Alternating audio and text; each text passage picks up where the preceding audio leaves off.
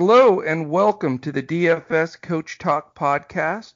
Today is Tuesday, March 24th, and I am Joe Sarvati, affectionately known as Coach, and I am joined by the gentleman that finished last in our Coaches Challenge yesterday. but I still love him.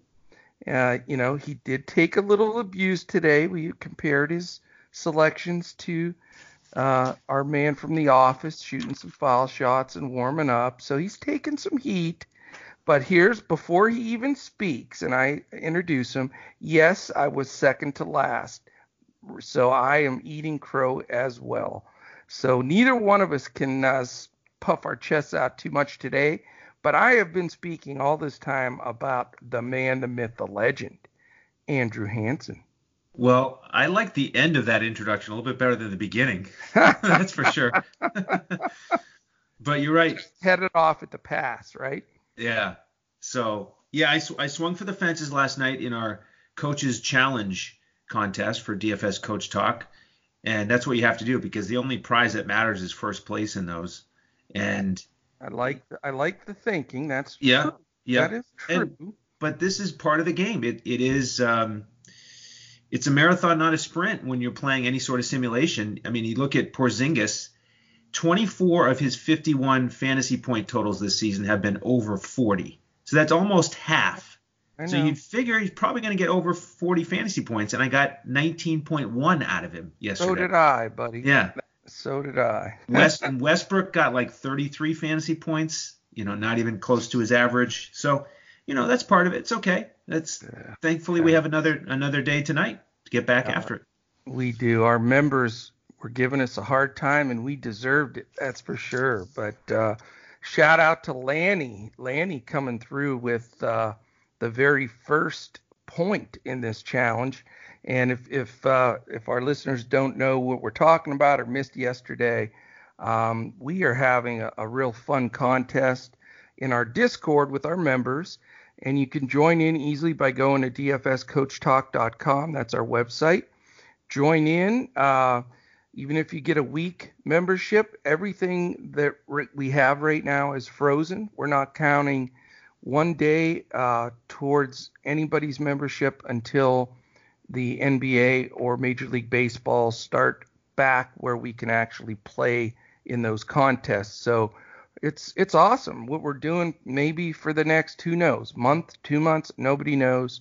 Uh, is just a lot of chatting in the Discord, talking about strategy, talking about you know what to expect when both basketball and baseball uh, start up, and it's been a lot of fun. We're really having a good uh, uh, a good robust discussion and and just a, a lot of you know distraction from somewhat the reality we're in, but uh, in this challenge, what we're doing is whoever wins three challenges, because we're maxing it at like 20, 20 folks, just the, the first 20 that get in, whoever wins three of these challenges, uh, which is we're playing the FanDuel simulation, as, as Andrew said, which are really hard to figure. But hey, by the way, I want to mention one thing to you, Andrew. Or, Yeah. or I'll, I'll remind me after I, I finish this so I don't lose my train of thought because Okay. it was a, it was an important stat that that I wanted to look at that.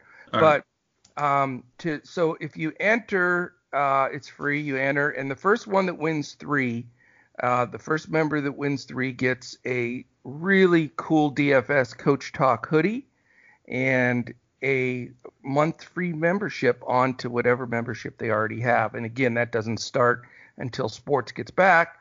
And our pros that are in there, we're all battling for the famous hoodie as well because we have uh, some stuff designed that's awesome, but we really haven't launched launched it yet because of the delay right now. So this will be like the only hoodie out there. So, so one of our pros is going to be posting a lot of cool pictures, and hopefully uh, one of our members, like Lanny, will be doing the same thing. So we're excited about it. We're having fun with it, talking a lot of noise for sure. So uh, jump on and join that. But my point on on Andrew has done a really good, and I'll let you do maybe like the the 60 second explanation of how the simulation works for people because I think there's one quirk in there that was either just completely random or maybe we weren't correct on. But you and I both had, I don't, uh, maybe it was Westbrook, uh, and it was the exact same score, 33.2 or whatever. So does that mean that it's random for that guy and then that guy's random choice counts for everybody? Or everybody's individual one is random because you and I had the same one for Westbrook. Yeah, no, it's the same. So Ah. FanDuel's FanDuel basically picks out of the hat one game that Westbrook played this season, and everybody who picked him that night gets that fantasy point total. Okay, gotcha. I understand that. So go ahead and give the quick spiel because we won't have to talk about it by at least two shows. Everybody will know what it is. So Yeah, so if you missed the show yesterday, again, just to give you the basics so that you don't have to dig through the rules and try to figure out how this all works. and On- remember when you're listening to this that the, the man giving you advice finished last. I'm I'm messing with you. I couldn't resist. So here here here are the three basics you need to know. On each slate, they list a matchup between two teams. So last night, the game we were talking about the most was Houston against Dallas. But in this simulation on FanDuel, there is no actual matchup between Houston and Dallas that's being simulated. So you don't have to worry about individual matchups, you know, who's going to guard whom, any of that stuff. What you get is, and I'll quote the rule again, each player will be assigned a different random game. And the player there is the NBA player. So each NBA player on a given slate is going to be assigned one of the games he's already played that season. Yeah. So for Westbrook last night, we happened to get the game when he got 32.6 fantasy points. So everybody who selected Westbrook last night got 32.6 fantasy points for Westbrook. Now, again, whatever night that was, that's not necessarily the same night you're going to get as another Houston Rocket. So we got 60 fantasy points from Harden. I'm Yeah. assuming that was from a different NBA game last season. I have gone back and verified this just to be sure.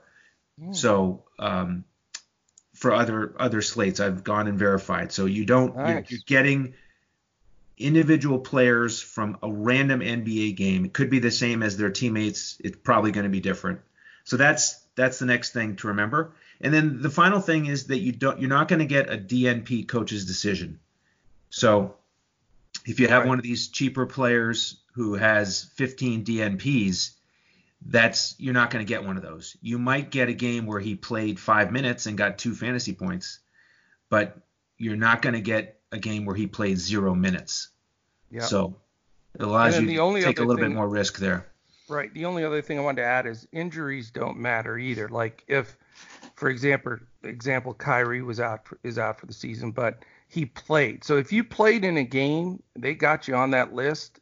So you know what? We need to find a guy that only played like one or two games and, and had like a 30 or 40 point fantasy night. That I would think be perfect. I th- I think they have a minimum of 15 games played oh, to be in the pool. So, So, I can't cheat then. Yeah. Okay. Yeah. That's a good point. But anyway, that so don't be afraid to take the Kyries and the, you know guys like that because they're in there too. So right. so we go for day two. We'll see how things go today. But what we're going to do on on the podcast today is, uh, you know, we finished up all of the strategy uh, shows. The last four shows we've really dedicated. Uh, they're they're pretty long shows, but they they talked about everything from bankroll manage, management to contest selection to uh, you know, uh, all just the strategy and the process that we use at DFS Coach Talk. We went over uh, the websites we go to to do our, our homework and our preparation time. So if if you really want to either get into DFS, you know, for the first time, or you're in DFS and you want to take it up a level, or you're really really good at it but just want to in this time where everybody has a little extra in time here uh, want to sharpen up on on anything else or just grab some other uh, opinions or views of things, uh, I would really recommend listening to those last four shows. That would be the one on the 23rd, 22nd, 21st, and 20th. And uh, you can go to our YouTube channel, DFS Coach Talk, and, and pull them all off of there very easily. And uh, all our podcasts are seven days a week. We will continue to podcast throughout this entire hiatus from sports.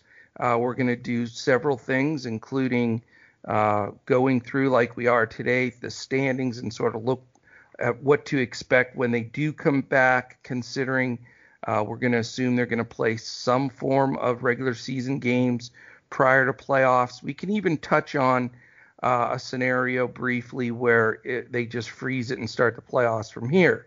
Um, so we'll go over that, and then we're going to have all of our pros take. We're going to split it up, and all of us are doing uh, uh, guest hosting, and every day from here to the next 15 days, we're going to take two NBA teams per day and just really break down where they're where they're at, how they were playing, who was looking good, who was hurt, you know, just so that you can brush up on and keep in mind uh, sort of where everything stood.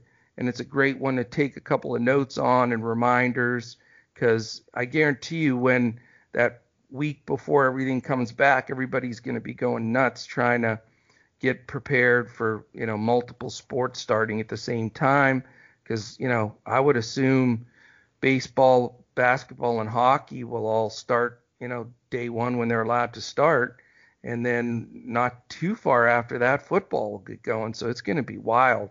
Um, so we, are going to do that. That'll be a lot of fun. We also have a couple special guests that are really cool special guests that we're not going to tell. We're going to be make it a surprise, but there's a few people even outside of our, our DFS pros uh, that have agreed to join us for for one of the shows or two of the shows. So keep an eye out for that. That's going to be a blast. And then what we're going to do after that, if if we have a little more time, is we'll start breaking down baseball as a preview uh, for the season that's coming. So you know we're going to keep our ears open. Any news we hear, any rumblings of what could be, how the things are going to take place, you know, what are the rumors and etc. We'll always pass that on. We've got our, you know, ears and eyes on our computers 24/7 trying to determine when uh, we're going to be able to start getting out of this time. But you know, we I can tell you as a group, and we've talked about it as a group of pros. You know, we're strongly promoting, uh, you know, self isolation. If you don't have to go out, don't. And you know, if your job uh, forces you out, then that's fine. But you know, let's make sure we try to do everything we can because without question, you know, and we've heard this term on the news all the time, but if we flatten this curve of the sickness, the sooner we'll be able to get back to normal life in sports. You know, if if everybody sort of ignores it, then I think it extends longer, and none of us want that. So, plus, you know, every, we got people's lives on the line here. I know we're losing people uh, left and right. So everybody's in our prayers. We, you know, uh, we just recommend everybody hang tight, and uh, we're taking the positive approach that this hiatus is going to be fantastic for us at DFS Coach Talk because we started off three weeks in, phenomenal record, 75% winning, uh, built some, you know, a nice group of members jumping in, and so you know it was hard for this the you know, just dead stop of things right there. But look at it this way we're having a chance to hone everything in. We're doing a few tweaks to our website. We're uh, doing a few, uh, we're doing a lot of informational things we're posting. We're doing these podcasts. So there's a lot more synergy and just smooth nature of the way, you know, this is going to roll out instead of the, you know, you know how intense it gets when you're getting down a lock and everything else and everybody's scrambling. But now you can actually step back and and take a look at this because I think you know I'll tell you right now, and this is the of the four shows that we did. I want everybody to remember the contest selection piece of it because I think that's where a lot of people go wrong. I really do. From all the questions that I get on Twitter and from our members, it's like, you know, they're understanding the process, they're listening you know, for the lineups. They're doing everything they need to do, but then they're getting in the wrong contests. So re-listen to that one and, and focus on that. Even for those guys uh, that play that think they could be more profitable at, at, this, I think that would be a really good listen for them uh, going forward. So Yeah, and coach, just a reminder on those dates for our listeners. You and Mike touched on contest selection in the March 22nd show, and then you and I touched on it a lot more in the March 23rd show. So both of those, I think, both of those, I think, are applicable. That's a good point. Yeah, and and they did run into each other a little bit because of the overlap of, you know, it all all has to do with bankroll management, everything else you're doing. So yeah, tune into those. And I have received some questions on Twitter and from our members uh, the last few days on on stuff, uh, questions coming out of those um, those discussions that we had. So you know, one thing that's cool, and I'll, I'll share one of the questions because I want to touch on that real quickly before we roll with this, is uh, one of our members had asked me because I provide a, and this is something that uh, if you're listening to it for the first time, we're the only providers that provide a full DraftKings and FanDuel cash and GPP lineup. I provide the two cash lineups, and either Andrew or Michael, uh, our two GPP pros, provide uh, the GPP lineup. So the question that came to me from one of our members was, you know, when you're talking about contest selection and bankroll management, you know, I only produce generally one lineup, my one cash lineup, and sometimes it'll be two if I'm really, really stretched on a few guys and can't make that decision. But generally, I'm rolling with one lineup, and I've spent, you know, an entire day preparing it. And they asked me, what do you do as far as entering? Yes, I, we know you're entering that in cash, but when you play some of the GPPs, which I usually play about 25% of what I'm paying playing that night in GPPs, what lineup do you use? And my answer was, uh, what I will generally do because I build my lineup as a cash lineup, but it almost doubles as a hybrid because I do take I don't take quite as much risk as the GP play plays, but I don't let ownership bother me. So I generally will have two guys in my lineup at least that are two or three percent owned. So I have a big differentiation there. So if I'm going to enter the seven dollar and seventy seven cent big tournament on FanDuel with the bankroll, I factor all mine in. I'll play my lineup in that, and I'll play either Andrews or Mike's. I always play our GPP pros lineup in whatever GPP I'm entering. But you know, for me, and, and it'll be the same for some of you guys, if you're very confident in the cash type hybrid lineup you build, you can certainly play that in both. So that's done well for me because, uh, you know, my bread and butter is cash, but I've had some good supplementary hits with Andrews and Michael's lineup, uh, which obviously is going to be a little different than mine. So if mine doesn't quite cut the mustard that night, then then I cash with those guys. So I think that's I wanted to answer that so that people knew, you know, when they got on there, you know, it, and we've also said too, you know, if you have a guy you're really high on and you want to pivot off our lineups with one guy or even two, then go for it. I mean, there's nothing wrong with that. We're not uh, saying, you know, your knowledge in it is not as good for sure, or you can do similar to what I do and, you know, play our lineup and your lineup and and see uh, how it rolls from there. So, anything else from any of that stuff you want to share, Andrew? Oh, I would just add that I, I also like the idea of if you're a cash player, putting that lineup in a tournament because on a cash lineup, you are really searching for players with high floors, right? Right. But you're not excluding players with high floors who also have high ceilings, right? There's yeah, So- there's a crossover there for so sure. that's what you're really shooting for, and so there's absolutely no reason why a collection of high floor players can't perform well in a tournament and also exhibit their high ceilings. Yeah, and that's a, a lot of times, you know, Andrew and I or Mike and I will put out a lineup, and out of the uh, eight guys, we may have five the same, Right. and that's just for that exact reason. You know, if you put Harden in there, you know, you feel pretty damn good. He's going to get you 35 or 40 at the on his horrible night. You know, right. so I get it. You know, it would definitely works well that way. All right, man. Let's dive into this. We're gonna go. Uh, we're gonna jump in, and we're just gonna chit chat. We'll make this conversational. So we're starting in the Eastern Conference. We know how fantastic Milwaukee's been. They are uh, 53 and 12 and 81% winning percentage. I mean, that's that's pretty darn good, man. Uh, they're a full six and a half games in first.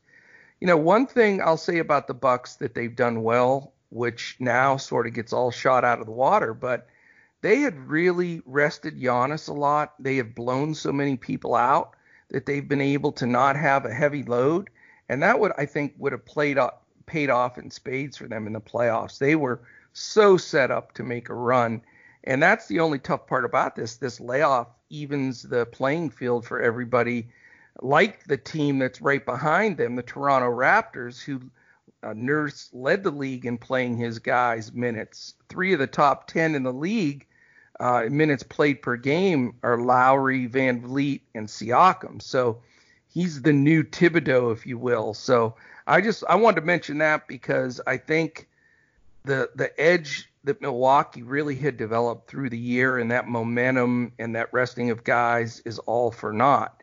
So that difference between those teams and even Boston and Miami that are on their heels, I think that all tightens. So if they come back and play, you know, and Andrew and I have tra- talked about this a million times, and we've sort of come to the cl- conclusion that we think they'll play like 10 regular season games and then go into the playoffs. That's just our guess. We don't have that as knowledge, but we, you know, that's one of the scenarios they've talked about. So I'm expecting Milwaukee uh, to not be as dominant. That's just my own thought and something to think about because when we get back into DFS, the Milwaukee's of the world, I think you're going to be able to see a, a few more minutes of their main guys because I think they're going to be in tighter games. I don't think they're going to blow as many people out. And I, you know, I think I'll be rostering a little more Milwaukee right off the bat. What about what's your take? Interesting. Yeah, the the rest piece is is huge. Uh, for Milwaukee, I think the key will just be to monitor how how far ahead are they in the standings. They've got the East well in hand. I don't think they can lose it. I don't. No, but it's almost impossible. The Lakers are a little bit closer if you're talking about overall seed for potential. That's, that's true. You know, they're two back in the loss column, so yeah. that would be the one thing I'd watch with Milwaukee. But I agree. I, I want to follow up on that point with Toronto. They have played really heavy minutes for a lot of their guys, and I think this will be a big advantage for teams to have, whether it be six to 12 weeks off. Those guys are going to rest a lot. Then eventually there's going to be a ramp up period where they get back into it. And it's almost going to be like a whole new season. They're going to have this unexpected yeah. break that their bodies aren't used to. It's sort of like what happened with LeBron missing the playoffs for the first time in forever last year. And then look what he came back as this year with that extra rest. I think a lot of the guys in the NBA are really going to benefit from that. I uh, agree. Uh, extra extra rest period. That's a perfect point. You know, and that leads me into the other point is don't be afraid to play veterans when they come back. You know, the, the weird guys and are like Paul Millsap. That's a perfect example, in my opinion, of a yes. guy that was on and off all year. He was hurt half the time you know, you'd have some flashes of great games. But now the fact that, you know, this is so unprecedented, first of all, guys like him and, and LeBron's and, and all the, the, the vets, they know their bodies, they know what point, what level they're at, a lot more than young guys. Young guys just go out and play, play, play. They, you know, so I think you're going to see, you know, a, a, little bit of a spike in how those veterans uh, perform right away. So just just a thought to keep in mind. But I agree with you. I, going from Milwaukee to Toronto, I think Toronto, uh, this is going to be a huge benefit for them because they're not a deep team, but their main guys are really tough. And they were fighting injuries like crazy. Van Vleet had just missed. You know, we know that Lowry was out for a while. Uh, Gasol was out. Games, Gasol. So if they all come back healthy and focused and know it's a short season and they're the champs, they could be tough. Yeah, and just to give the, the overview again, each team in the NBA has between 15 and 19 games remaining. So okay. that's part of the reason why you and I have predicted that they're going to try to get in 10 games. Right. To give everybody a chance at more games, more revenue, more exposure for their fans, more of the, the healing process.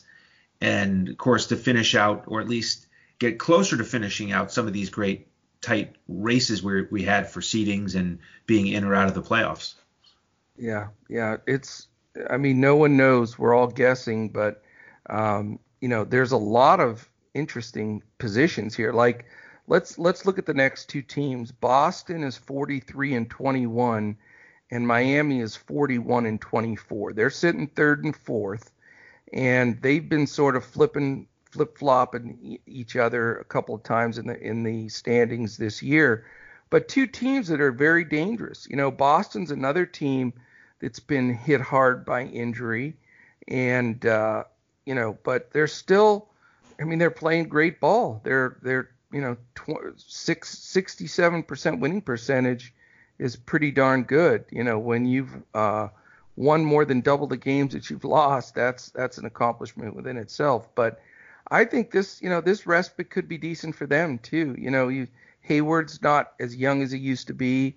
Uh, Kemba, same thing. You know, those guys can probably use a little rest, but you, you know, the momentum you had with with like uh, Tatum and a few of them, that you know may not be as as uh, big of a deal. But you know, Boston, everybody has said they were going to pick up a center all year, but they they didn't. They've just uh, primarily used Theis and a little bit of Kanter, and and it's gotten it done for them. So uh, you know, I think Boston's in the mix when they come back. I don't know if this layoffs much, you know, of either side of the coin for them though. I think I think Boston is very dangerous in the East. Uh, they're they're my first pick to come out of the East if it's not going to be Milwaukee. Well, that's and, your favorite team. No, but it's uh, it's just being objective because you mentioned all those weapons. They've all been in and out of the lineup. We haven't yeah. seen Boston be healthy with all those guys, and they're going to be a matchup nightmare for anybody to have. They are. Kemba, they are. Smart, Tatum, Brown, Hayward. I mean, that's that dangerous. A, that's but can they win without a real, true good center, though? Yeah, I have faith in Brad Stevens. You know, again, he's going to be able to game plan as well as or better than any other coach in the East against Milwaukee. No yeah. yeah. He's a top three coach to me, Brad Stevens, top yes. three in the league. And that, you know, I think coaching is the most under underrated thing in the world hence my name coach but um, but you know i think even in the nba a lot of people say well those pro guys yeah i mean they're they make 15 times what the coach makes they're not going to listen to the coach well that's not true you you look at the teams that are winning and the teams that have won Reese, you know, look at the champions. You've got, you know, the Gregg Popoviches with a bunch, and uh, you know, Erik Spoelstra, Pat Riley combo you know, you got all these. I mean, these guys are all winners. Coach Bud's fantastic. You know, they, they're not. They're very seldom do you see any chump coaches slide in and and win anything. Even you know, even the Mavs when they won it with with Carlisle, I really respect his ability to coach. And you'll see a lot of the teams that are favorites or close to favorites, if they have a questionable coach, uh, they end up getting knocked out in the playoffs. So for anybody that doesn't think that's important. You need to pay attention to that. And that's a big thing in DFS too. I don't care what you say. You know, if you have got to know the coaches, their rotations, and, and how they play players, uh, or you're really shooting yourself in the foot. Yeah, and, and, speaking of coaches in that Eastern Conference, as we get to those next two teams, five and six, yeah. Indiana and Philly, yep. they are tied for fifth and sixth right now. So if right. the season ends and there is no additional games, there are no additional games played in the regular season, then Indiana wins the tiebreaker as the fifth seed. They are two and one against Philly. Uh-huh. And then that means that Philly plays would play Boston in the first round, which you know the reason I'm mentioning it now is well they're next in the standings, but also Coach Brown in Philly, of course, has taken a lot of heat. Oh yeah, and, and deservedly slow in my opinion. But yeah, and so that would be a really interesting matchup, Philly and Boston, because Woo. Boston has had their number in the playoffs. Yep. But know. it was because of Horford, somewhat. that, that's true. He has he has switched sides. Um, but although Boston was so successful against Philly last year and in the playoffs, this year Philly is actually three and one against Boston. Really? So, yeah, perhaps Horford has made uh, you know a pretty significant difference. Hmm. Um, but so that that's an interesting potential matchup um, because again, when they met in the playoffs last, Boston didn't have much trouble with them at all. Exactly. And like you said, they're both tied 39 and 26. Now, on the Indiana side, you know, Brogdon had a, a pretty serious hip injury, and it looked like he was going to be out for an extended period of time. This could he could be one of those few guys that this truly, truly benefits. Um, I'm sure he's continuing to rehab that, and maybe they'll have the opportunity now to have him back because he's absolutely pivotal in any type of run that the Pacers are going to make. Yeah, and um, I, I want to mention one more point about Philly. Okay. Um, so they're in that six seed, right? And so if they're going to be, if they keep, stay in that same slot, you might think, well, they're they'll be happy playing Boston because they're three and one against them this year. I But- don't think they want to play Boston. I, I don't either. But so the interesting thing is their schedule. They have one of the easiest schedules coming up. If Mm. if they play another 10 regular season games, check out seven of these 10. They get to play Washington, Charlotte, Atlanta, Minnesota, Chicago, Phoenix, and Portland. Wow. So they have a real opportunity to get either to the five spot, maybe even the four spot, and get home court. Yeah. And so it'll be fun to watch, you know, that dynamic. Will Coach Brown be able to get them to rise to the occasion? Because they really have not been trending in the right direction. They went five and five in their last ten. Yeah, they were they were really uh, coming apart at the seams. You started hearing rumors that Embiid said he couldn't play with Simmons because of the style ball he played. He needed the floor spread, and you know you started getting all those inner turmoil rumors. Some of them might not be true, but I'm just saying when things start. When the sharks uh, start circling and you're not winning, and you're in a market like Philly, uh, you know, you're exposed pretty quick. So they're, I mean, they're 39 and 26, 13 games over 500. That's not that bad considering they've had to deal with a lot of injuries, including Embiid and Simmons, etc. So, you know, we'll see how that comes back together and if, if he's able to save his job because if they do stay in that slot like six or whatever and they lose in the first round, I, you got to think he's gone for sure. Yeah, I would think so. Yeah. So there'll So, be a lot of pressure. Yeah. Speaking about that tiebreaker with fifth and sixth, Mm-hmm. it got me thinking here before this show, and I've I've got a question for you because something is happening up here in high school ball in New Hampshire that has me very perplexed. Okay. And you have you of course have a great history coaching at that level. You were coaching against Kobe in that state championship game when he was a senior. Yes. Your squad your squad got to face Kobe and Lower Merion. We did. Uh, so Erie, you- Erie Cathedral Prep. That was my, my team. Yeah. Yeah, so you know all about uh, postseason tournaments, championships, runner up, runners up. So get this: in in New Hampshire high school basketball, the state playoffs were were postponed when the the girls teams were stuck in the semifinals. Okay. All right, so I'm going to describe the bracket to you, and then I'm going to ask you who is your champion and who is your runner up. All right. Okay. On one side of the bracket, it's the one seed against the four seed, and on the other side of the bracket, it's the six seed against the ten seed. Wow. So if you're gonna if you're gonna award a champion and a runner up without playing any more games, what would you do? Well, I don't think you can. Uh, how can you say who's going to win it and who's going to be the runner-up if if it's not played?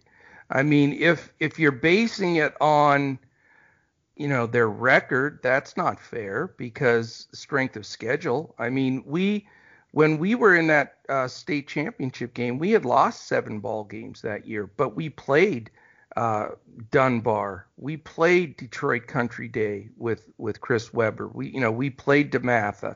We played in a tournament in East Tennessee with uh, players that ended up going on to play at East Tennessee State uh, and led them to the the Sweet 16. So you know for us in an example like that, if you, if we got stuck that year in the Final Four, we they by that they would have probably put us fourth.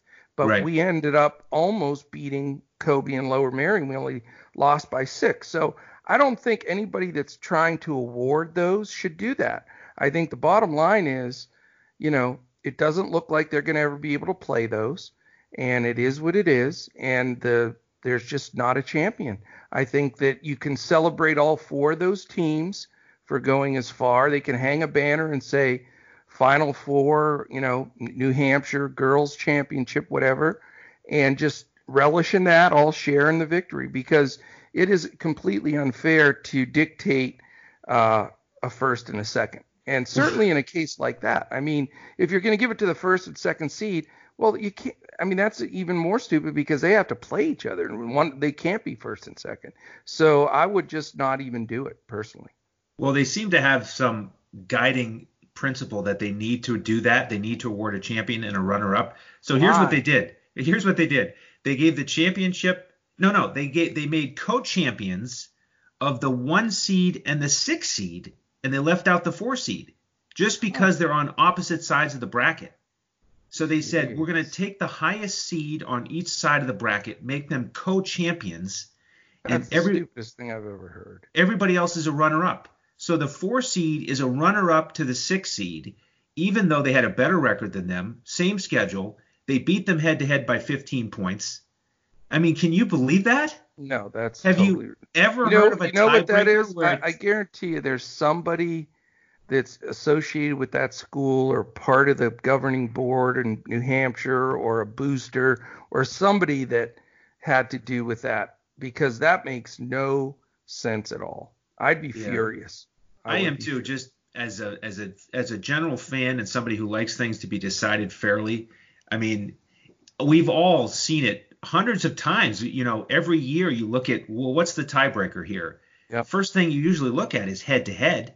Yep. I mean, Yeah. I've just never ever heard of well, highest remaining seed on each side of the bracket are co-champions. It's just absurd. I just wanted to make sure You I know, wasn't going insane up here. of basketball is you have to lace them up and you have to play the game, and anything can happen. I mean, you know that that season, uh, you know that memorable season. Actually, the season we we won it in '93 when we were the state champions. There was some crazy stuff that happened that year. We we were not rated. Uh, you know, the big thing then USA Today. This was pre-internet stuff, so USA Today was everybody followed the, the high school top 25 in there religiously in men's and, and boys and girls. We had just cracked into like 23. So Erie Cathedral Prep, we were like 12 and 1. We were in the top 25. We were all fired up. Well, we got to play the number two team in the country, which was Cleveland St. Joe's. And a, they had a guy by the name of Treg Lee. He went on to play at Ohio State All American. He was awesome. And they came in to play in our McDonald's Classic, which was held at Gannon University, where I went to school.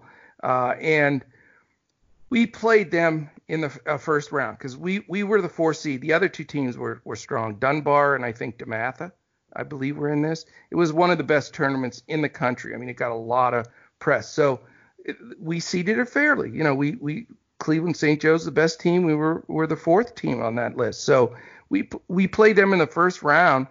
Uh, it went to overtime, and kid, kid, uh, you got me started on talking basketball. We're in trouble.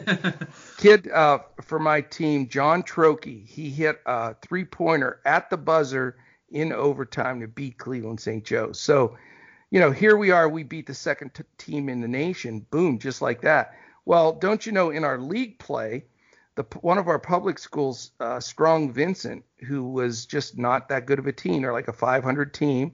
Don't they come out and beat us? And you know, we just weren't ready to play. Uh-huh. So, I mean, I just I tell that story because you know, that's why you lace them up. So anybody that gives anybody any kind of championship without the games being played is full of crap because anything can happen on a given uh, night and you can't count anybody in or out. And to do it by statistical whatever they're thinking in New Hampshire there just doesn't make any sense. So anyway, Agreed. All right. Well, I digress. Thank you for that. you know what? We're gonna we have to do a show sometime. I would love to do a show where I get to talk about my old coaching days with with Erie Cathedral Prep because there's some fantastic stories. You know, Jed Ryan played for me, six nine kid out of Girard, PA, little tiny town. He ended up to go on to Penn and be a superstar there. His sophomore year, he uh, he hit a record, I think nine threes at the time in the first half to take Penn to the Sweet 16. I'll have to look that stuff up, but I could tell a lot of really cool stories about guys and you know, you know how they came to play against him. My Keith Neese, and this will be near and dear to your heart, the, my point guard that Kobe dunked over, by the way, sort of. The the picture in the front of the paper for on all the papers where Keith was bending down like ducking a little bit and Kobe has like the legs spread and, and dunking over top of him. And that was, of course, the picture. You know, we always given uh, Keith trouble for that all these years talking. That was like the early days of Teabag. Uh, right. Back in the, but yeah. uh, he's now a super powerful attorney so I, you know, I know if I'm ever in trouble, I know he's got my back. But there uh, you go. Anyway, Perfect. okay, I won't go on, but we will do that someday if anybody's interested in it. There I have some great stories, plus the players we played against. I mean, I'll tell you to see some of those guys in person play is just was was mind-boggling. But all right, here we go. Brooklyn and Orlando are in the last two spots. They're both 30. Well, one's 30 and 34, one's 30 and 35 but they have a massive lead over the ninth place team, Washington, which is 24 and 40. So let's agree that pretty much the East eight teams, not the order, but the eight teams are set. I agree. So we know who's going to be in, who's going to be out. So that's that pretty much takes care of that. And the other thing is they can't catch Philly that's nine wins ahead of them. So all it depends is which one of Brooklyn or Orlando are going to be the seventh and eighth seed. So I don't know how how much you know if it's a 10 game regular season if they're going to really have to push that hard. You know, they may be just as weird as it sounds, may be able to coast a little bit and prepare for the playoffs. Yeah, I think the only thing they would probably try to secure spot number seven to be able to play Toronto or Boston instead of Milwaukee. Yeah, so I, I think guess. That would be the only thing. I'm just not see I, I know I'm crazy, but I'm just not convinced in in a that Milwaukee's just an automatic. I know everybody kept saying they're they've got just a, a breeze to the finals, but I don't know. I mean, if you look at you look at Toronto and Nick Nurse, Boston and Brad Stevens, and Miami and Erik Spoelstra, I'd be scared stiff if I was the team uh, above them. So I don't know. Yeah, I've uh, I've got an investment in the Celtics to win their division and also win the East. So oh, a little uh, Vegas prop bet early on. Yep. So I'd like to I'd like to see the Celtics and the Bucks get to the Eastern Conference Finals and see what happens. I think it would be a really exciting matchup. I can't wait. All right, let's gloss over these teams in the East that have been eliminated just for the DFS purposes. First two are Washington and Charlotte. Uh, we know Bradley Beal was one of the highest owned guys um, in the entire uh, DFS community because his usage has been in the top five all year. Uh, he's been terrific. I expect he'll continue to do well. Um, and then Charlotte, you know, with the evolution of Devonte Graham becoming, I mean, he was a guy in my year long league uh, where we don't go too deep. He wasn't even drafted, and here he's the best player on the stinking team. So he's been quite a Cinderella story. Yeah, he's been a lot of fun to watch. I'm I am a big fan of him as a Jayhawk fan. Ah, um, so that's been so you knew surprise. he had it in him, huh? Yep, yep. Guy's a winner, gamer, played in a lot of big games. So with that extra college experience, it makes it even less surprising. Yeah just like Kemba with Connecticut, same kind of thing. Yeah. So we'll see. You know, I think you'll see the regular stuff from those guys. Davis Bertans was everybody in the world tried trading for him at the break, and Washington wouldn't give him up.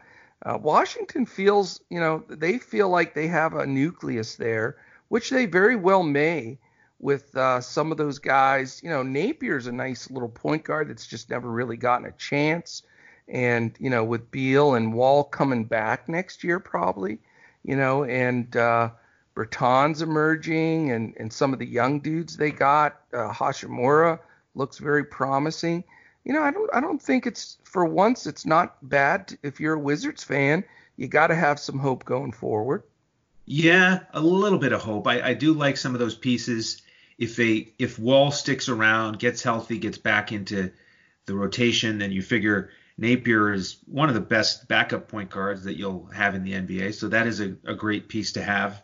Bertans yeah. is Bertans is certainly on the upswing. Love his game. Um, just a he tremendous shooter. Shoot it, man. He doesn't even need like one second to get that ball up. He's like Curry and and uh, Clay. Clay. Yeah. Yeah. But I I just um, I don't like the chemistry with Wall and Beal. So they're they're saddled with his contract, Beal's contract. Yeah. So I think that'll be the big thing to look at in the next couple years with them. Yeah, how that plays out, and if anybody wants Wall, I know they tried to move him, but nobody would take him. Right. So yeah, but he does have a massive contract.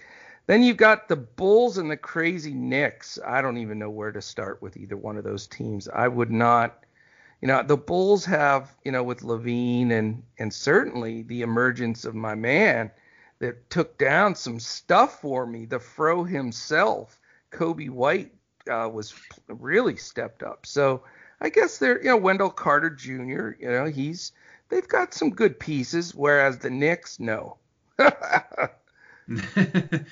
yeah, they've got all the all the power forwards. Uh, for all these teams at the bottom of the East, to me, it's going to be more watching if there are more regular season games. Where do they finish in the standings in order to try to increase their chances of a high draft pick in the lottery next year? Yeah. And I wanted to mention a website for folks who haven't seen it. It's called tankathon.com. Yeah.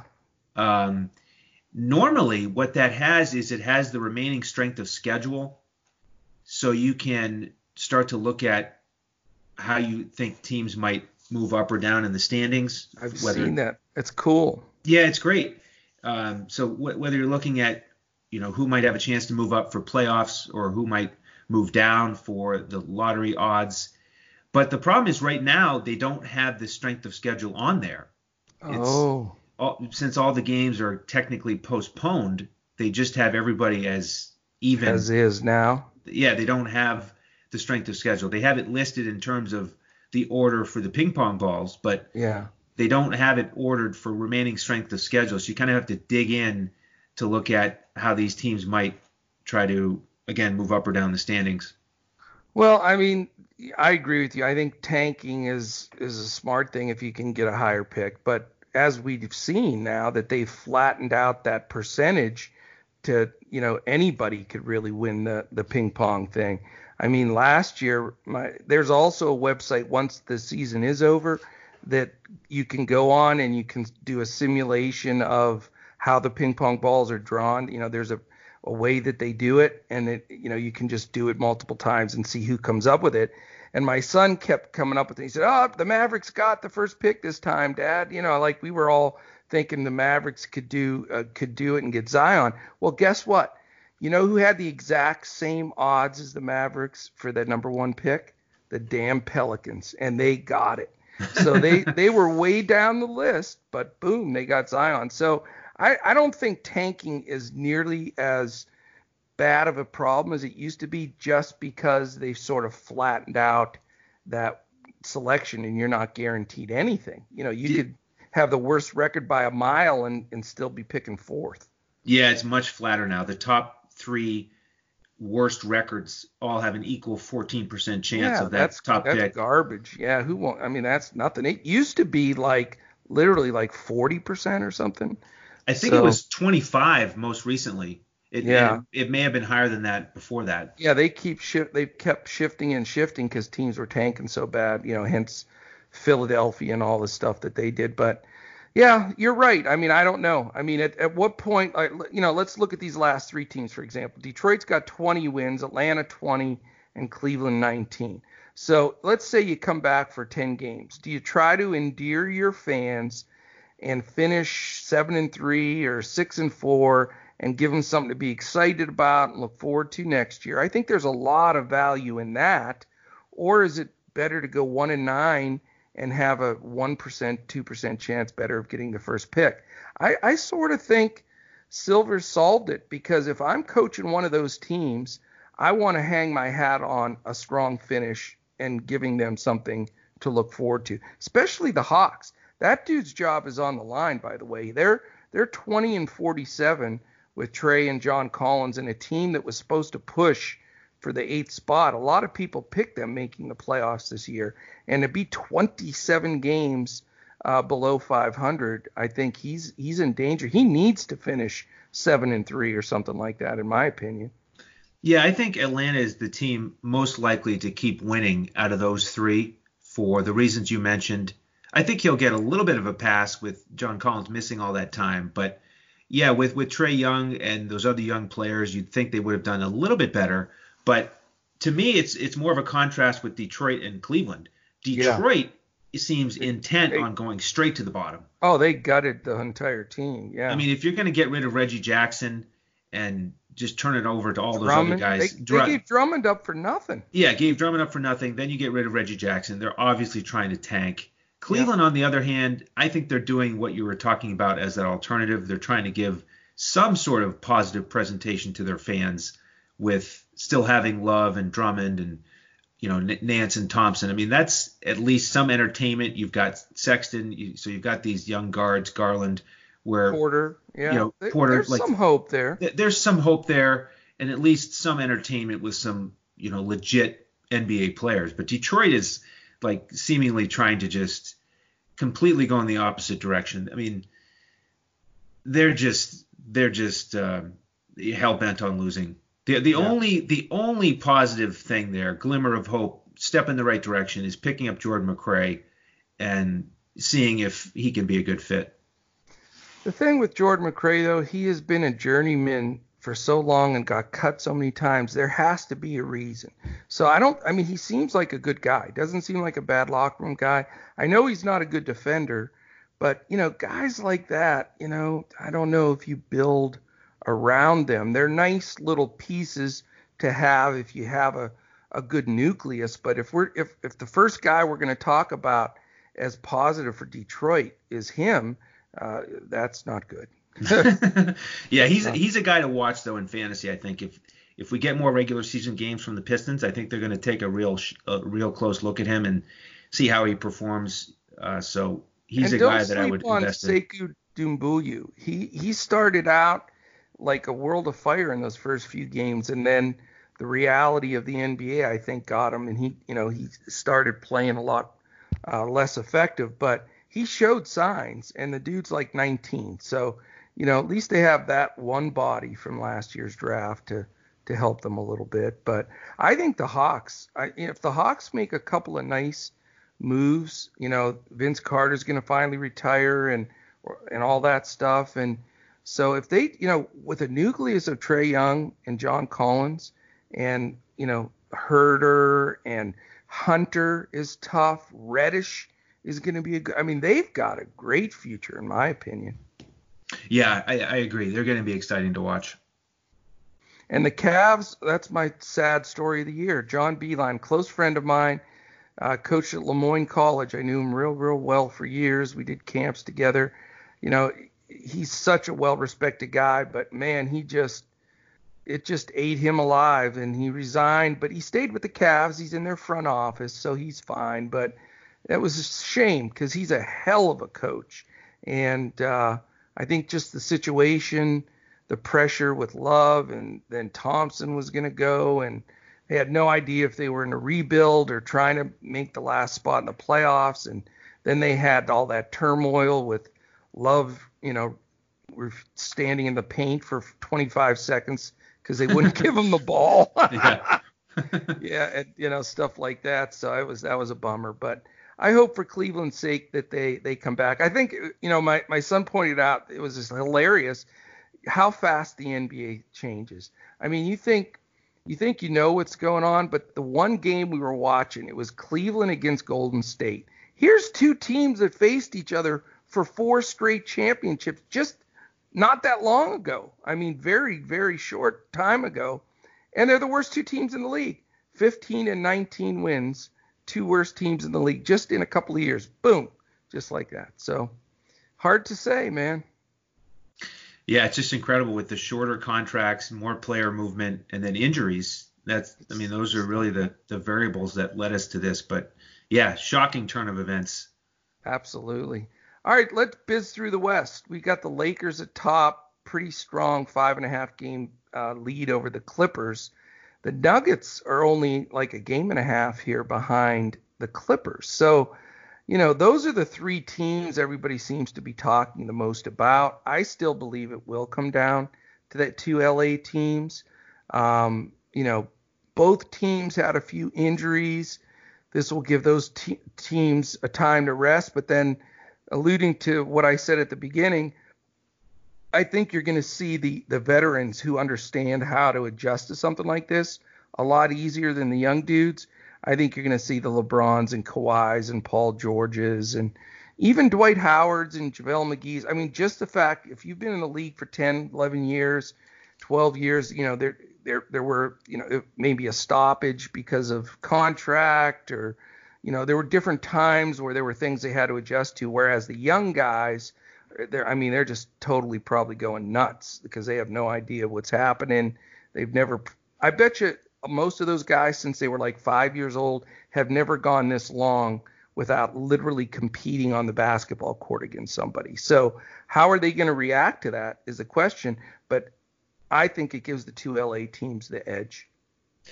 Yeah, I agree. And looking at those veterans, I think the one I'm going to be watching most closely is Paul George. You got to figure he's really going to benefit from this. Get get 100% healthy, and then in terms of fantasy, I'm going to be keeping an eye on his minutes when they come back uh, yeah. because if if his salary's down a little bit because of his recent performances, but he's in he gets you know more minutes to start out with, then I think he could be a, a value play to start. I agree. And fact check time here for me. I know he had surgery on his shoulder or shoulders, one or the other, and that was the big thing that kept him out for so long. Um, you know, and, and that I think he was coming back from. But didn't he add another injury to the mix there? I think it was a groin injury, wasn't it? It was something like that. I think it was because if it's a, an injury below the waist, those are the ones that concern me because you know the just the impact and, and stuff. I think he, it takes a little longer. But you're right. He may be one of the top vets that is going to benefit the most uh, on this delay. Maybe a, him and like a Dame Lillard who wasn't at 100% either. So could be.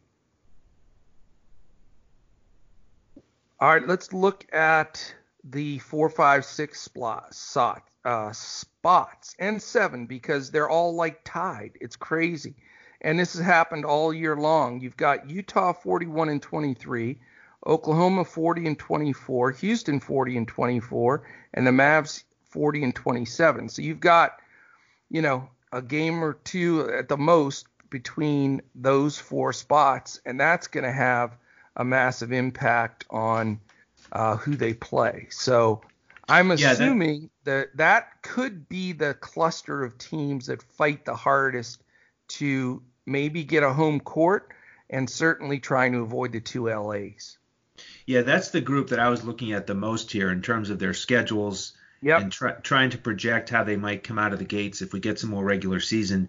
And I'm, I'm starting with Houston because they are technically the sixth seed right now. Oklahoma City gets the gets the tiebreaker against them. They're two and one against Houston. So right now, Houston as the six seed would have to go to Denver as the three seed.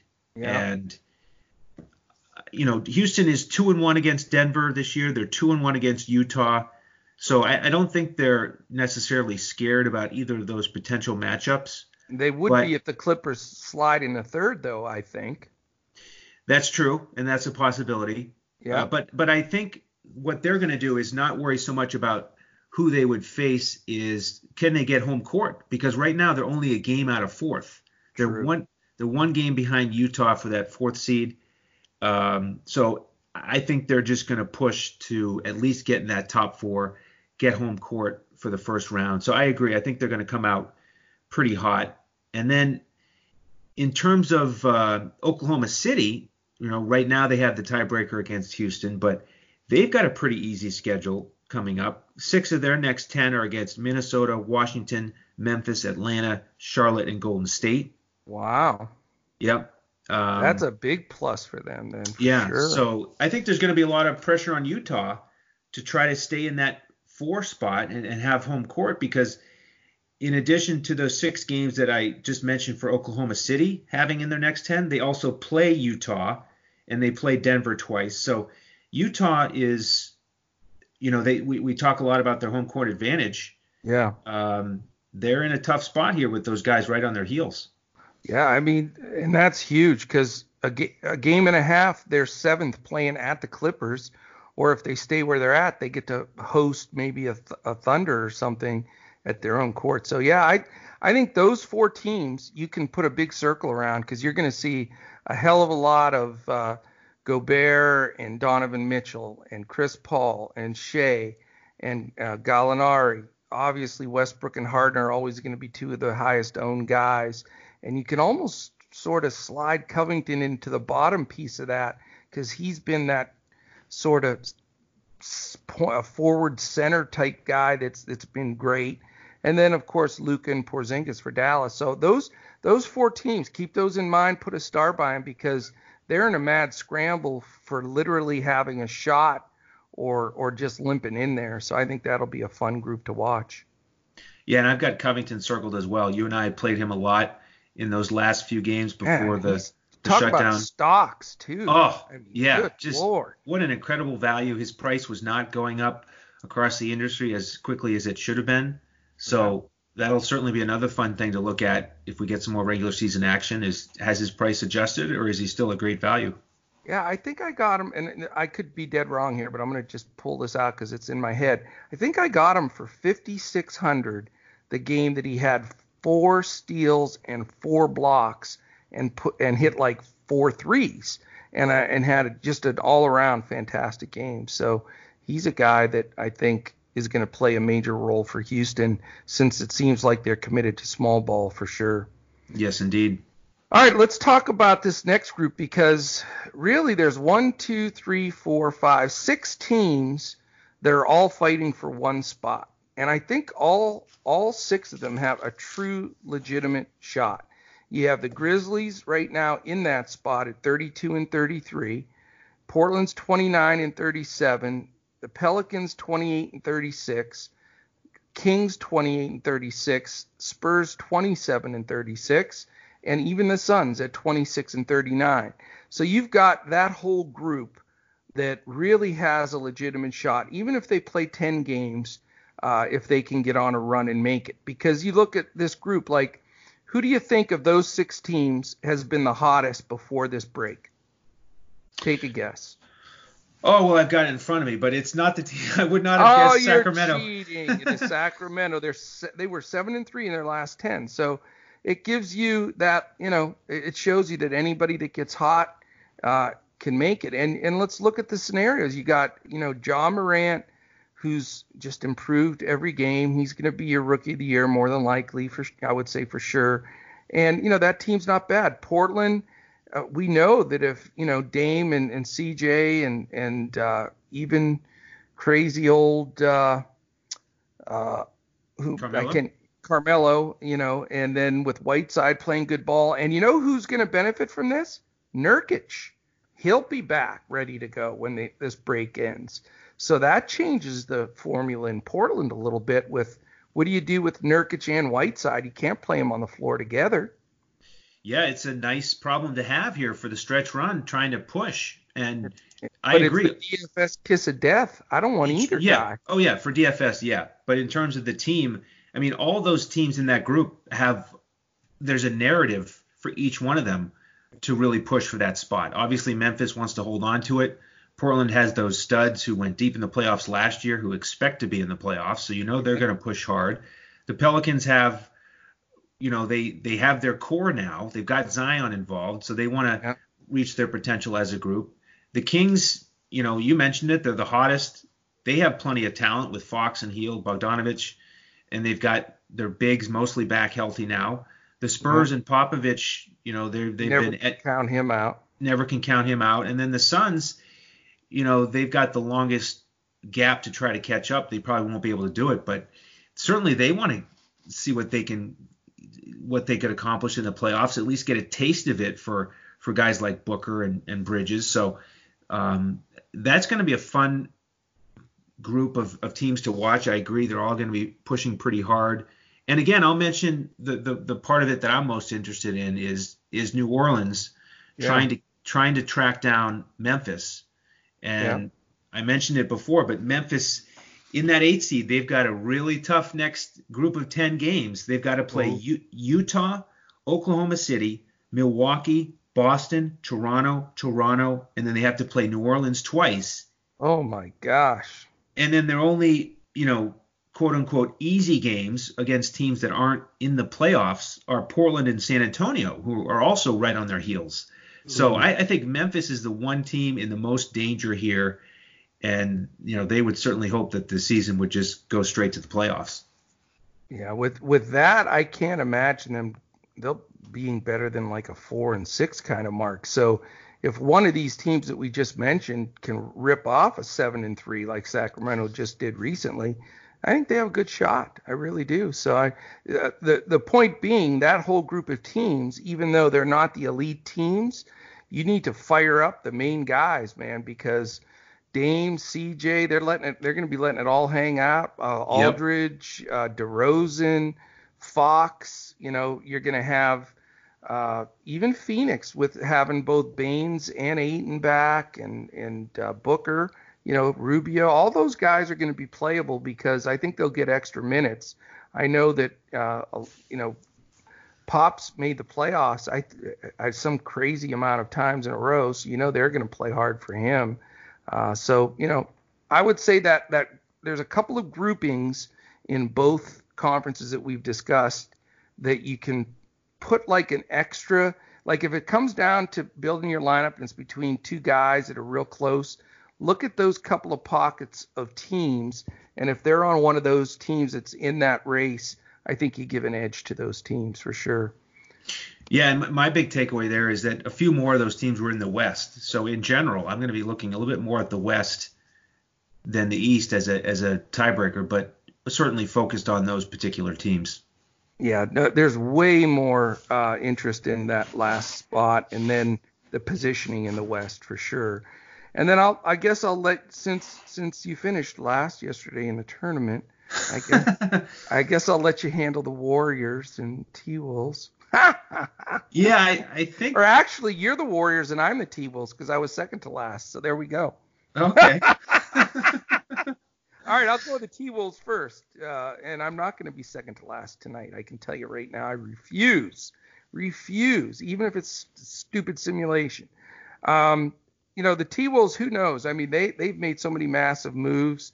You know, I think I'd be excited though. I D'Angelo Russell and KAT, you know, give me those two guys, and I'll I'll build a I'll build around them. I mean, those are two two talented guys, all stars, and that have made all star teams. So I think uh, you know it's not like some of these other teams that are gutted. I think they have a, a nice young base uh, of some guys on that team that are up and coming. Look at what Malik Beasley's done since he's been there. He looks like a mainstay. So I, I like the T Wolves. They're they're going to be one of my sleeper picks for that last playoff spot next year. I've said that for like 15 years, but that's okay. I still think that they have some talent there. And then you could probably do a whole show about Golden State. Well, the the exciting thing there is that Steph Curry is back in the mix, and I think they're going to continue to feature him. And again, as Steve Kerr said, have him play for the fans who deserve it in that new stadium. And the nice thing about the Golden State situation is they are four games ahead of Cleveland and Minnesota for the worst record. So even if they play 10 games and and Curry plays in all of them, I I really doubt that they would move out of that bottom spot. And again, as we mentioned, they they only need to be in the bottom three to have the best odds at the first pick. But if you look at their schedule, they've got to play. They play Brooklyn, then they're supposed to play Milwaukee, Toronto, Indiana in the next Ooh. three, and then Yeah. the games after that aren't aren't as tough. They'll win some of the next ones, but I, I just think that uh, that'll be the thing to watch is Curry, how many minutes he's going to play. And the interesting thing was, I don't know if you remember, Coach, but when he came out in one of those recent slates, he had the same price on DraftKings as De'Aaron Fox, and Yeah. And Curry was on a minutes limit, a minutes restriction, and the whole thought was, well, I mean, you can't you can't play him over No. De'Aaron, De'Aaron Fox, can you? But he outscored Fox. He did. so, I mean, it, you know, that's that should just be one reminder here that if we get going again with more regular season games for for Curry, no matter what the what his price is, what his minutes restriction is, you, you got to look at him in tournaments. You do. I mean, he's. I can't imagine he's going to have a, an injury-wise limits restriction at this point. Uh, it'll just be st- simply Kerr. And you know, Kerr. I, if you remember, we played that clip on one of our shows. Kerr was really adamant. He thought it, he was ticked that people were saying, well, why not just sit Curry the rest of right. the year? You don't want to win. And he's like, hey, people pay for these tickets. You know, they're season ticket holders. They they want to see Curry play, and he's healthy to play. Why wouldn't I play him? So I, exactly. I love that attitude, and I you know I wouldn't be afraid of dialing Curry up. I mean, he's such a pure shooter. That guy can roll out of bed and, and knock down a three. So uh, he, you know he might be a, a nice little guy to target early on. Because, yes. like you say, they're not going to catch. They're not going to get out of that bottom three. No, there's no way. So you can you could count on him. So awesome. Well, that gives a good little overview and some pockets of teams. And now, you know, like I say, the next 15 days, we'll go deep on. You know, th- there'll be two pros on every show. Each each pro will have a team, so you're going to get a full full look at what we anticipate. You know, when they come back in the playoffs even you know going forward. So it'll I think it'll be a really good preparation again. You know, I know it's not the sexiest and most fun thing to do, prepare and do your work and put the hard work in. But as I posted the other day, just keep remembering the Mamba mentality, man. Those 3 a.m. wake up calls when he was preparing. Other guys were out doing all the fancy glam stuff, doing whatever and being in the spotlight, and he was in the gym. And look, you know, that's the example we want to set here. You know, we could be do, figuring out this League of Legends crap and ideas on the simulation stuff and things with, you know, if there's any sports going anywhere. I know Australian rules football played and now they're not playing, so who knows? But we're not going to waste time with that stuff. We're going to dig in.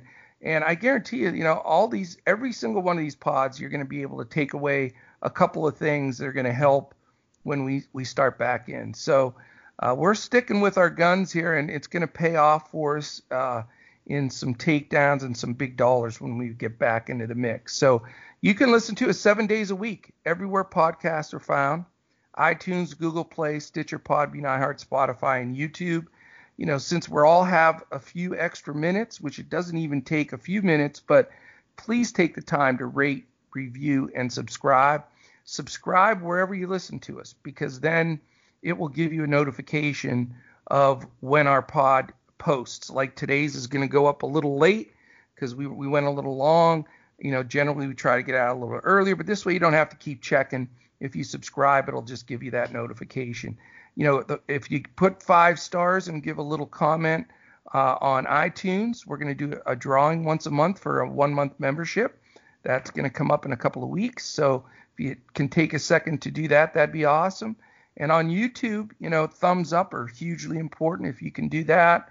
Uh, and then click that little uh, bell alarm to give you uh, when it's updated. We're also going to throw in some uh, actually video uh, pods uh, on YouTube. You know, we'll release, release the MP3, which is the audio version of our podcast, through Red Circle, and that'll be sent out to Spotify and iTunes and all those places. But we're going to start doing uh, on occasion, maybe once a week or twice a week, uh, actual video, like where you could see Andrew and I talking right now on YouTube and uh, going through questions. And we're also going to start throwing in, we're going to schedule a couple of live YouTube shows where we can tw- uh, take questions uh, during the show. So we're going to mix that stuff uh, up just to keep it fresh. And this way, you know, you know you've got a podcast every day, and then some other cool things happening to uh, uh, that are going to make it even more interesting between the special guests uh, going live with the video and uh, you know all the other stuff that we can bring to the table. Also, don't forget about mambaon3.org, m-a-m-b-a-o-n-t-h-r-e-e.org. Fantastic cause uh, in Kobe's behalf uh, please donate to that as you can. And uh, other than that, we're just going to keep on motoring like uh, you know, we're just going to keep in our brains pretending like within a couple of days we're going to have some live slates to play so that we stay motivated and fresh and ready to roll. That's right. And, yeah. Anything Yeah. else on your side, buddy? I would just say if you want to play these simulated slates with us and get a chance at the hoodie and the free month membership, then go to DFS Coach Talk, grab one of the one week memberships, and then you'll be locked in until the NBA comes back. Um, I, I think it'll be the first sport back out of basketball and baseball. Um, but you can be a member and be in our Discord with us for all this time and do fun things like participate in this coach's challenge and it feels good when you beat coach so that that certainly will be something that you can shoot for um, I, as, so yeah You wouldn't know that very well considering you're under 500 against me now. no that doesn't count for our head-to-head status Ah. all that matters is who gets to three victories first Oh, okay. I, I All see right. the rule the rule shift. You're learning Yep. from Apotria. I like it. You've been talking to Michael on the side. He always skirts those as well. But uh, all right, we'll see what happens today. But no, I'm with you. Yeah, join in it. We're having a lot of fun with it, and it's a good distraction for sure. And remember, if you have any questions on any of these shows, tweet us. I'm at Joe Sarvadi, J O E S A R V A D I. He is at Language Olympic. That's Andrews. And then Michael's at Mike Apotria, M I K E A P O T R I A. So that is it, my man. Um, great show today. I'm with Apotria tomorrow, I believe.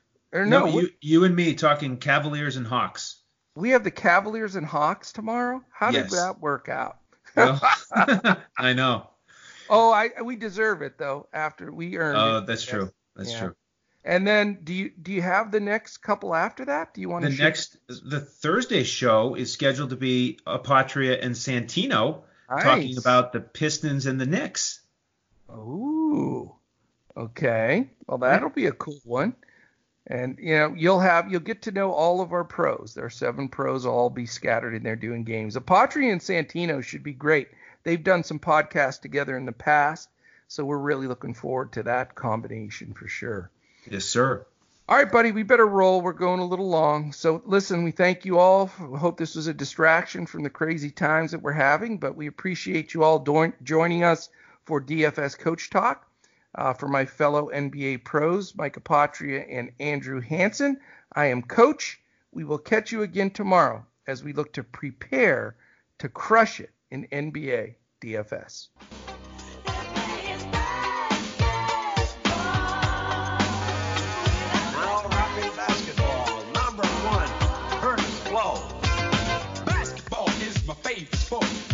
way to dribble up and down the court, just like I'm the king on the microphone. So